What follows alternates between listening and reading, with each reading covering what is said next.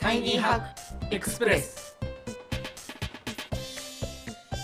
こんにちは。ライフハッカー日本版編集長の遠藤です。こちらの番組はタイニーハックつまり小さなライフハックを紹介する番組です。ライフハッカー日本版の記事から行きや帰りの電車で聞きたくなる仕事に役立つライフハックを音声版としてお送りします。今回一緒にタイニーハックを紹介してくれる仲間はこちらです。こんにちは。ライフハッカー日本版副編集長の丸山です。よろしくお願いします。よろしくお願いしますいします。はい、今日紹介するタイニーハックはハックっていうのかしら？これハックじゃないんだけどリモートワークで生産性が下がる原因はという記事です。はい。ね、リモートワークで生産性が下がる原因ってなってるんですけどリモートワークで生産性ぶっちゃけ下がりました？上がりました？な、なんですかね。あんまりどちらでもないと言いますか、あの、上がった部分もあるし、うん集中できる時間は増えたので、うんそこは、うん、うんいいなと思ってるんですけど、やっぱり相談事項とかね、ブレストとかっていうのはやっぱオンラインだとしづらい部分もあるので、両方兼ねて言うと、あまり変わっていないかなという印象です。ただまあ、移動がないだから楽ですけどね、そこは。うん確かに。もうね満員電車の嫌だっていうのがあれが解放されたのはすごい嬉しいし。まあ一方でね働きすぎちゃうっていうかうんうんうん。終わりがないからすごく一日中集中しちゃってすっごい疲れちゃう日とかもありますよね。そうですね。時間の流れがちょっとわかんなくなっちゃう時がありますね。うん。うんあるあるある。そうそう。あと一日中ミーティングがぎっしり入っちゃってそうですね。移動とかがないから隙間なしみたいなねぐったりみたいなのもありますよね。遠藤さんずっと喋ってる日とか絶対ありますよね。ありますあります。ありますありますありますそういう日もある。でねそうなんです。でこの記事に戻るとだから、はいえっと、リモートワークで在宅勤務で生産性は上がったのかという項目があって基本的には一般的には生産性は上がってるみたいですよね。そうですね。あの、うん、9割近くが生産性を維持また向上したっていう結果が出ているようなんですが、うん。まあ、生産性が上がるのも、どういう人が上がってたかってところまで結果が出ているそうで、あの、うん。生産性が高い人たちはメンタルヘルスのスコアも最低の生産性の人の2倍、ものすごくメンタルが安定しているとか、メンタルスコアがいいっていう方が生産性が高かったっていう結果が、調査結果が出ているようですね。うんうんうんうんなるほどなるほどまあ当然といえば当然というかメンタルのコンディションがいい人の方がパフォーマンスも良いっていう結果なわけですよね。だからここで課題にされてるのはリモートワークでメンタルに悪い影響があった場合に生産性が下がっちゃうってことみたいですよね。そうですね。確かに。なんかでも、私も丸山さんも今のところこうやってね、会話してる限り、多分メンタル大丈夫そう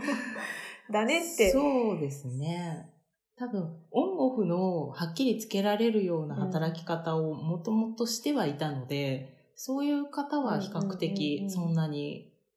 過集中になったりせずやれている部分はあるのかなっていう気がしてますね。うん。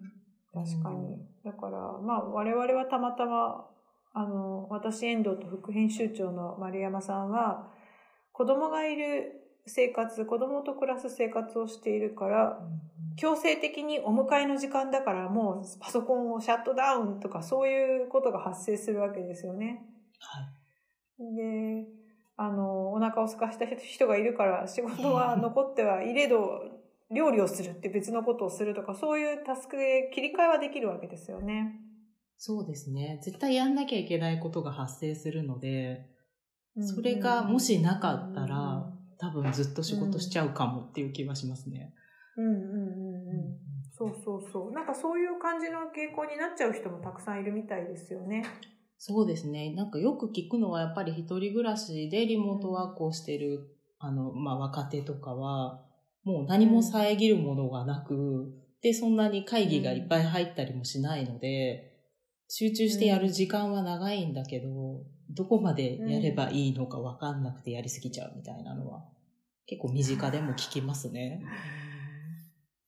そうですね。で、やりすぎた結果なんかね、元気なくなっちゃうとか、体調不良になっちゃってるとか、そういうのもあるもんね。なんかね、そこをやっぱりフォローしていったりしなきゃいけないのが、うん。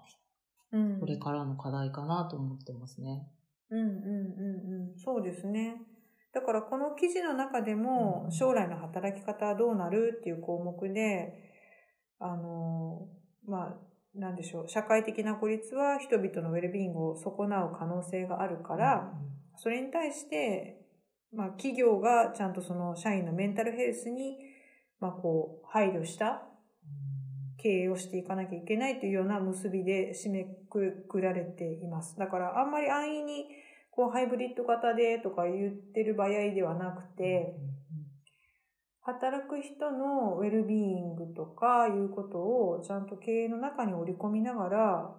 まあ、会社はデザインされていかなきゃいけないってことですよね。そうですね。やっぱり人によってね、うん得意不得意もあると思うので、リモートワークがめっちゃ得意な方もきっといるし、会社行かないとはかどりませんっていう人も多分いるので、一様に行こうって決めちゃうと、またね、一回慣れてしまったことを崩されると、ついていけませんみたいな人も生まれそうですよね。うん、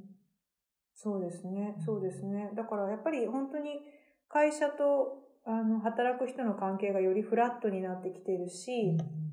本当にもう個の時代と言われて久しいですけど、個人個人が主体的に働くことが要求される一方で、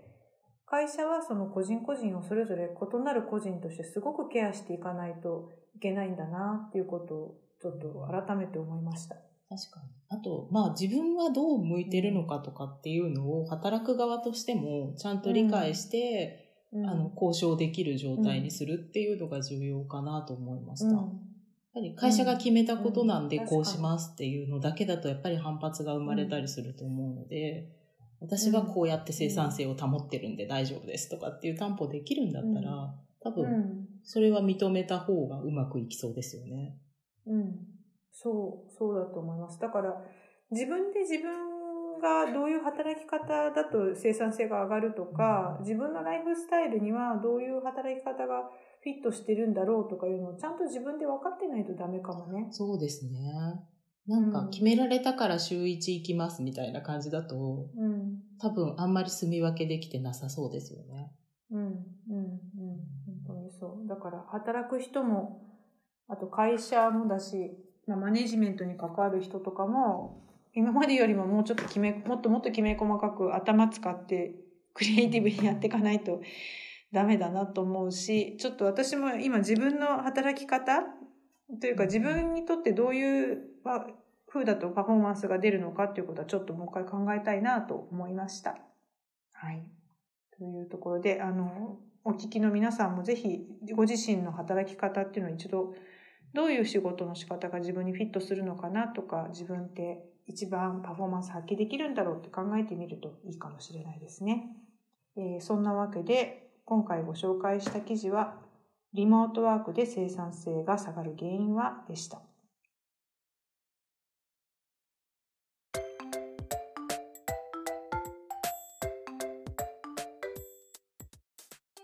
ポッドキャスト版をお聞きの方は概要欄に記事の詳細がございます。ぜひこちらもご覧ください。えー今回の感想や番組のリクエストなどはすべて小文字で、ハッシュタグタイニーハックでつぶやいてください。それではまた次回お会いしましょう。お相手はライハッカー日本版編集長の遠藤と、副編集長の丸山でした。